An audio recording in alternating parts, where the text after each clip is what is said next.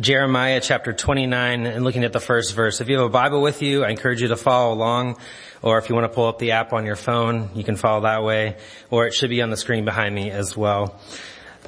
Last week we began a series of messages focused on home, but maybe kind of in the backwards way in which we would think about home, because as followers of Jesus, here is not the home. Most people around us would think of it as being home, whereas as followers of Jesus, we're looking for a different home, a home with eternal foundations, one who is Jesus. And we looked at that from the book of Hebrews in the New Testament. So again, as I mentioned earlier, we're going to be looking at Jeremiah chapter 29, looking at the first verse and following. And here Jeremiah records this. This is the text of the letter that the prophet Jeremiah sent from Jerusalem to the surviving elders among the exiles and to the priests, the prophets, and all the other people Nebuchadnezzar had carried into exile from Jerusalem to Babylon. This was after King Jehoiakim and the queen mother, the court officials, and the leaders of Judah and Jerusalem, the skilled workers and the artisans, had gone into exile from Jerusalem. He entrusted the letter to Elisa, son of Shaphan, and to Gemariah, son of Hilkiah, whom Zedekiah, king of Judah, sent to King Nebuchadnezzar in Babylon. And this is what the letter said. This is what the Lord Almighty, the God of Israel, says to all those I carried into exile from Jerusalem to Babylon. Build houses and settle down. Plant gardens and eat what they produce. Marry and have sons and daughters. Find wives for your sons and give your daughters in marriage, so that they too may have sons and daughters. Increase in number there, do not decrease. Also seek the peace and prosperity of the city to which I have carried you into exile. Pray to the Lord for it, because if it prospers, you too will prosper. Yes, this is what the Lord Almighty, the God of Israel, says. Do not let the prophets and diviners among you deceive you. Do not listen to the dreams they encourage you to have. They are prophesying lies to you in my name. I have not sent them, declares the Lord. This is what the Lord says. When 70 years are completed for Babylon, I will come to you and fulfill my good promise to bring you back to this place. For I know the plans I have for you, declares the Lord, plans to prosper you and not to harm you, plans to give you hope and a future. Then you will call on me and come and pray to me, and I will listen to you. You will seek me and find me when you seek me with all your heart. I will be found by you, declares the Lord, and will bring you back from captivity. I will gather you from all the nations and places where I have banished you, declares the Lord, and I will bring you back to the place from which I carried you into exile. You may say, the Lord has raised up prophets for us in Babylon, but this is what the Lord says about the king who sits on David's throne and all the people who remain in this city. You are fellow citizens who did not go with you into exile. Yes, this is what the Lord Almighty says. I will send the sword, famine, and plague against them, and I will make them like figs that are so bad that they cannot be eaten. I will pursue them with the sword, famine, and plague, and will make them abhorrent to all the kingdoms of the earth, a curse and an object of horror, of scorn and reproach, among all the nations where I drive them.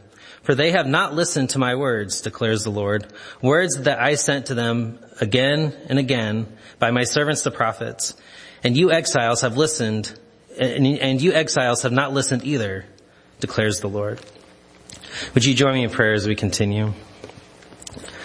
Father God, thank you for your word, that you have revealed yourself to us through it, and most ultimately through your son Jesus and the way of life that he lived before us.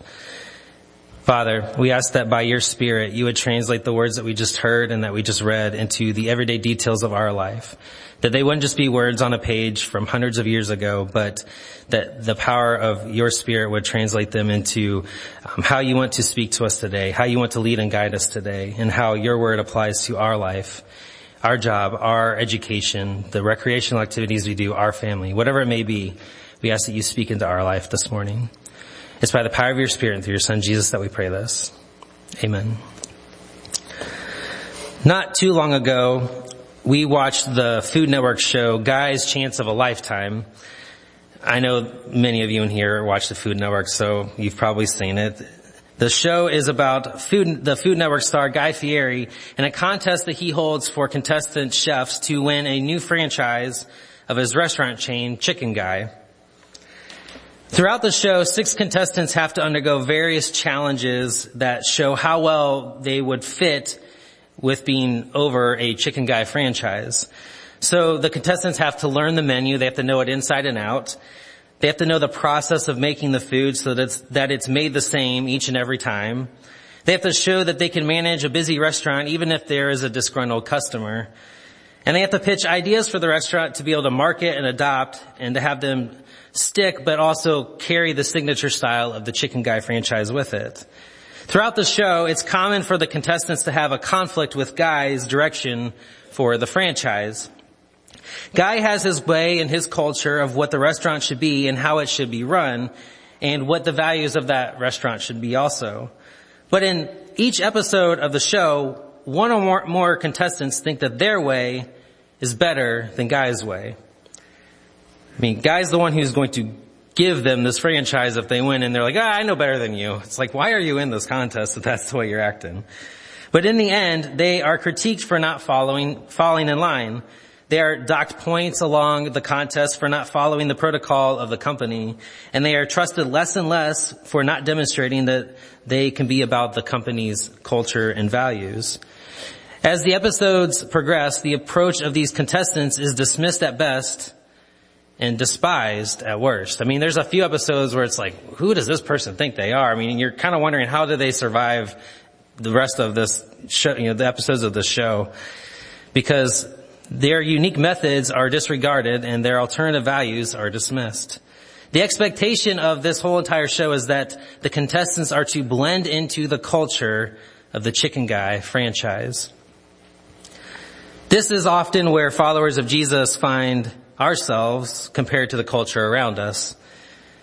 Christians try to hold to the values of Jesus, and Christians try to live out the ways of Jesus. Yet increasingly, the culture around us dismisses or even despises Christian values and ways. The values and ways of Christians are seemingly drowned out by the godless culture of the world around us. We can raise our voices about our convictions and what we believe are best behaviors, but the culture around us seems to just fall in line with what everyone else is doing, just blends in and says, if you don't want to do this, it's either our way or the highway. Like, you're going to blend in whether you want to or not is what the message we seem to get. So how can God's people reside in such a society that dismisses us at best or despises us at worst? How can God's people reside in a society that dismisses us at best or despises us at worst? What we encounter in God's word today is that being a minority is actually okay. God can still impact and transform the culture around us even if his people are the minority. Even if his people live strange and foreign to the ways of the culture around it. God simply needs his people to seek him with all of their heart and to bless others as best we can. How can God's people reside in such a society that dismisses us at best and despises us at worst? Seek and bless. Seek God with all of your heart to bless the culture around you as best you can. I don't think it's much of a secret to most people that cultural trends tend to move from the coasts inward in our country. What becomes culturally dominant in Los Angeles and New York eventually flows to the middle portion of the United States. The same has been true for the church in the United States as well. Increasingly, the coast and its major metropolitan centers are detached in their religious affiliation. A 2-year-old Gallup poll highlights this. Gallup concluded that church or religious affiliation has fallen to below 50% across the U.S. population. So this is of 2020. I mean, you can imagine maybe just within 2 years what that has changed, but it's still fairly recent. And that is a drastic change from the 73% descriptor of the United States that had a religious affiliation if you go all the way back to before 1940. So from 1940 till now, it's dropped that much. As this trend moves from the coast to the middle portion of the U.S., the middle of the U.S. has maintained a little bit higher percentage of religious affiliation. This portion, and more specifically the more southern states, are referred to as the Bible Belt.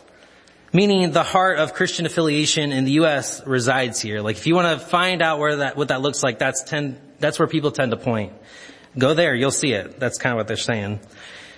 You can see this visually by this 2017 Gallup map that shows the coasts as the centers of least religiously affiliated in the U.S. And as you get closer to the middle of the U.S., the colors on the map kind of change, and it shows that there's more affiliation. In many ways, those of us who live closer to the coast might be hoping that the trend will reverse and that we can return to what the middle of the U.S. is like, or at best, what it was like pre-1940. This is similar to how God's people found themselves in Jeremiah 29. Jeremiah 29 verses 1 through 3 describes, or they're described in verse 4 and throughout the rest of the letter as essentially having been sent away from the Bible Belt of their day. They were sent from Jerusalem, the center of Jewish worship, into exile, into the places around Jerusalem or Israel where the Jewish religion or the way of worshiping God was not done. And it's from here, from Jerusalem, the heart of this, the Bible Belt of that day, if you will, Jeremiah is sending a letter to the exiles who have already been sent out of Jerusalem. And Babylonian culture was far removed from having anything to do with Jewish worship.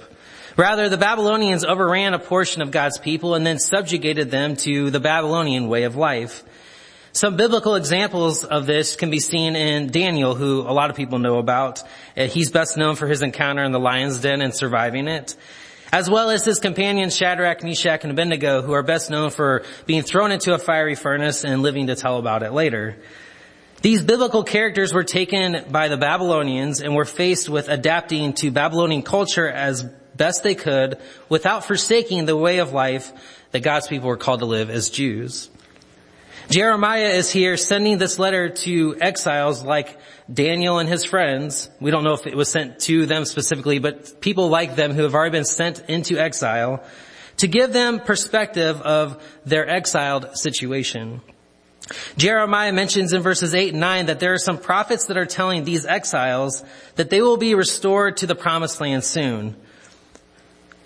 They're being told that this time of exile is temporary and that they just need to wait it out. It'll be over soon. So just kind of hang out there. There's no need to settle down. Like, you're going to be home soon. This is the good news that these false prophets are telling them. And Jeremiah is trying to say, like, your perspective's a little off here, and I'm here to help give you a better perspective.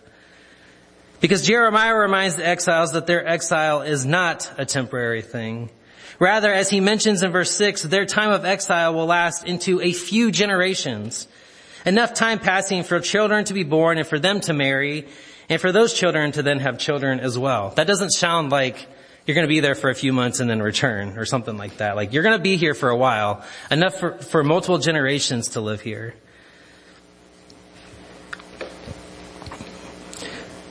And actually, the verses following this, in verses 15 through 23, go on to describe how the exile has only just begun. Like, this is just the beginning of God's people being sent into exile. Because Jeremiah goes on to say that those remaining in Jerusalem are also going to be sent into exile. So there's no just going back to how it was. Like, this is going to be this way for a while. Ultimately, the exiles of God's people here, they're here because of their unfaithfulness to God. That's ultimately kind of the bigger context of Jeremiah's letter.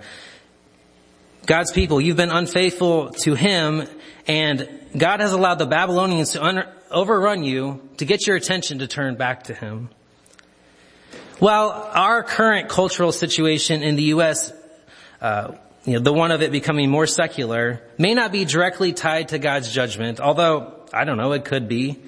It wouldn't surprise me if that is part of what God is doing to get the attention of his people here in the U.S., but we don't have any specific revelation that has happened to reveal that to us, like Jeremiah is giving to God's people here in Jeremiah.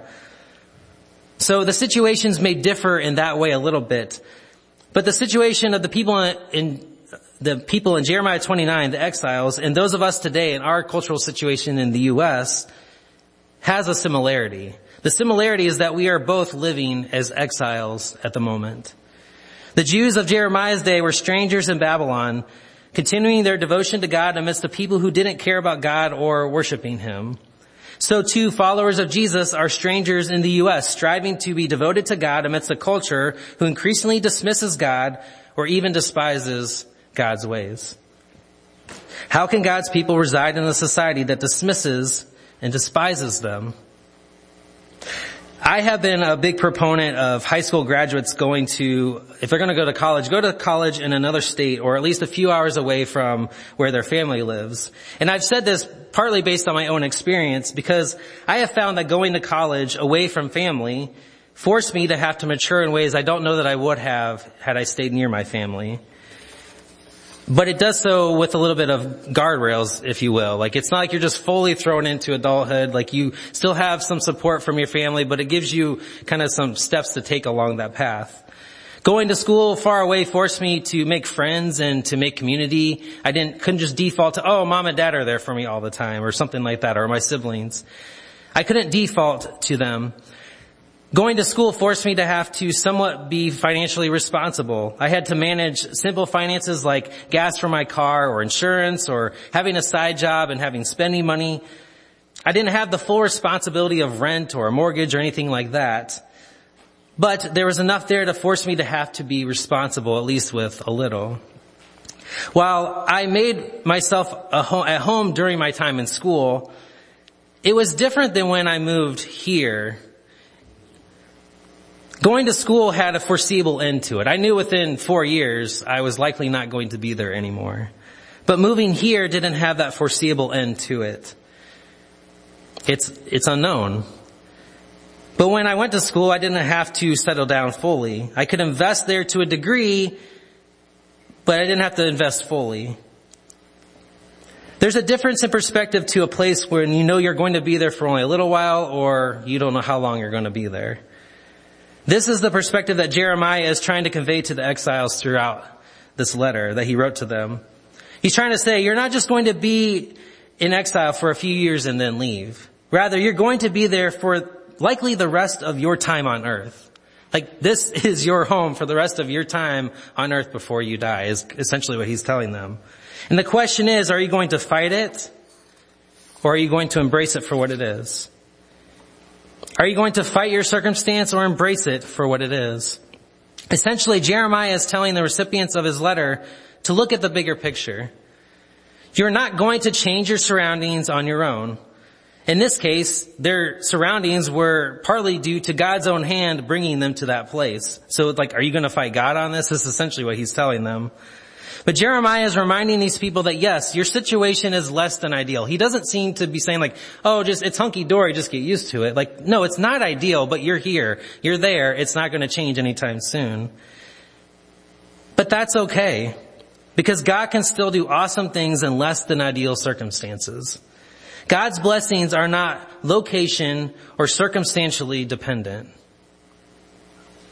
While God orchestrated his blessings and promises to come through the people in the land of Israel, he is not hindered by bumps in the road to his orchestrated plan. If that means his people are exiled for a while, then he works through that. But ultimately, his blessings and promises cannot be hindered or stopped. Rather than pining to be back from where they came from, Jeremiah encourages the people to settle into their new residence. He tells them, build houses, plant gardens, eat, marry, and start a family. Find spouses for your children. Enjoy the family that God has gifted to you. Enjoy the grandchildren that God will eventually gift to you.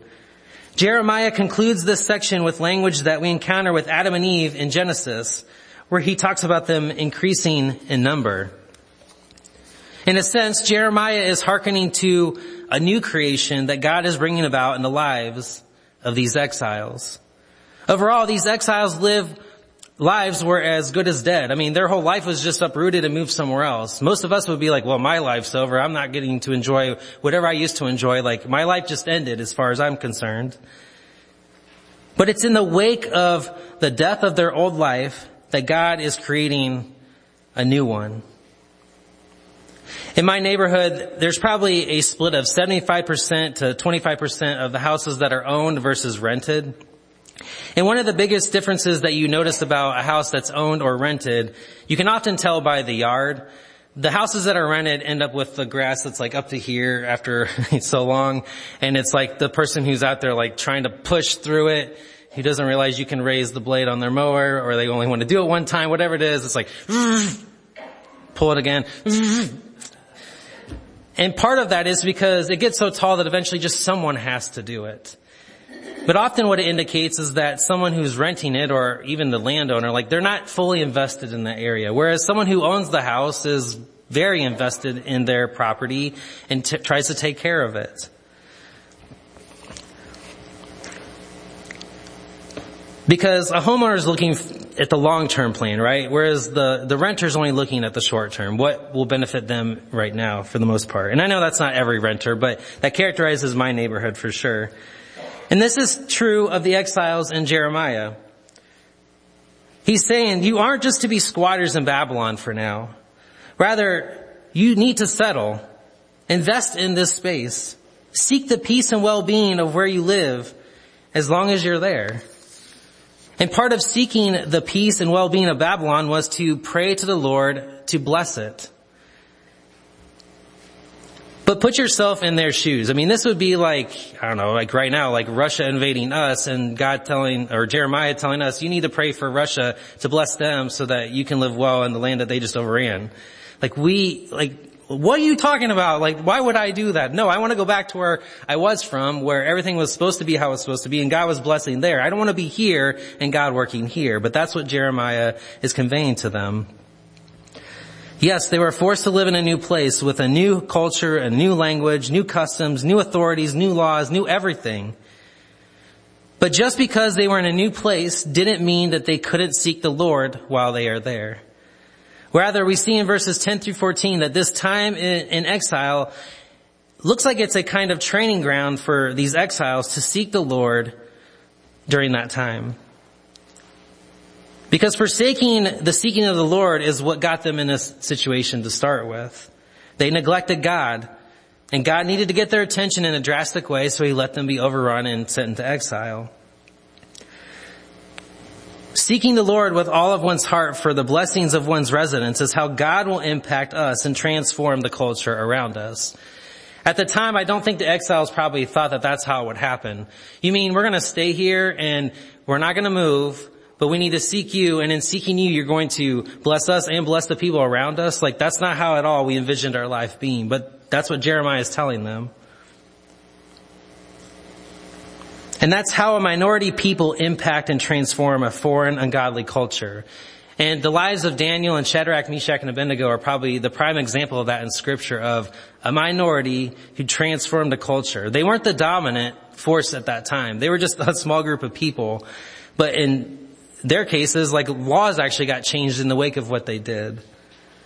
Not just for God's people, but for the whole Babylonian culture at that time.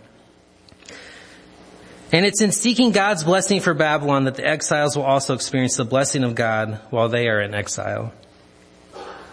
So where do we find ourselves today? We find that ourselves as the church in the U.S. in a form of exile, at the margins of society. We, like the exiles of Jeremiah 29, could pine for the glory days of yesteryear. We, like the exiles of Jeremiah 29, could fight our current spot on the margins of society. Or, like the exiles of Jeremiah 29, we can embrace it for what it is. We can embrace that the margins of society is where God has allowed the church to be for right now. We may not know why that is entirely, and it's definitely not ideal. It would obviously be better if the church in the way of Jesus was far more dominant and respected and embraced in our culture. But that's not reality right now. And that's okay. Not because we don't want it to be that way, but because God can still do awesome things on the margins of society. God can bring about a new thing in the shell of the old. God is the one who brings life out of death. See Jesus' resurrection. What we can do is seek and bless. Seek God with all of our heart while we're on the margins of society. Seek God as our one and only allegiance above all others. Seek God's will for all areas of our life. And in doing God's will and living out God's ways, we can bless the culture around us. seeking to extend God's goodness and his way of life into every area of life as much as we're able. Today, if you've never sought God with all of your heart, I invite you to begin that journey by seeking God in faith and expressing that faith in baptism, dying to the death-oriented ways of the world and rising to the life-giving ways of Jesus' life. If you've already begun that journey, I invite you to seek God with all of your heart, with your whole self. Again, you probably mentally have assented to doing that. Like, you don't disagree with seeking God. But we all falter in that. So how can we commit ourselves this week and the next moment and the moment after that to seeking God with our whole self, with all of our heart, with every part of our life, every moment, every action, every thought? And I invite you to consider how in doing that you can bless the world around you as best you can. Where can you extend God's goodness and love and mercy and forgiveness and truth into the relationships or the situations or the moments of your life each and every day? How can God's people reside in a society that dismisses us at best or despises us at worst? Seek and bless. Seek God with all of your heart to bless the culture around you as best you can. Would you join me in prayer as we close? Father God, we recognize that we are in a form of exile right now, that as followers of you, we don't fit into the dominant part of our culture. We're not at the forefront. We don't necessarily hold positions of power. And while that can seem like there's no hope in that, Father, we recognize that you truly are Lord, that you are over and beyond that entire situation, that you don't need to have people necessarily in those positions to make your way and your will known in the world, but that you can work through a minority. You can work on the margins. That's what you do best. You've done it throughout all of history ever since humanity separated itself from you, and you're not going to stop doing that today with our lives. Father, lead and guide us to know how to bless others as you have blessed us, and help us to seek you with all of our hearts. It's by the power of your Spirit and through your Son, Jesus, that we pray this. Amen.